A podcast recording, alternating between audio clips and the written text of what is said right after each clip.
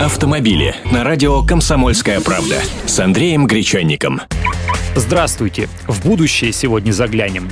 Компания Apple запатентовала такую систему, которая позволит мобильным гаджетам запоминать удобные для водителя настройки автомобиля.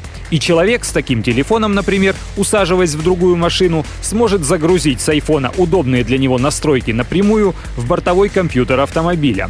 Эта умная система может запоминать настройки боковых зеркал заднего вида, угла наклона и вылета рулевой колонки, а также регулировки кресла.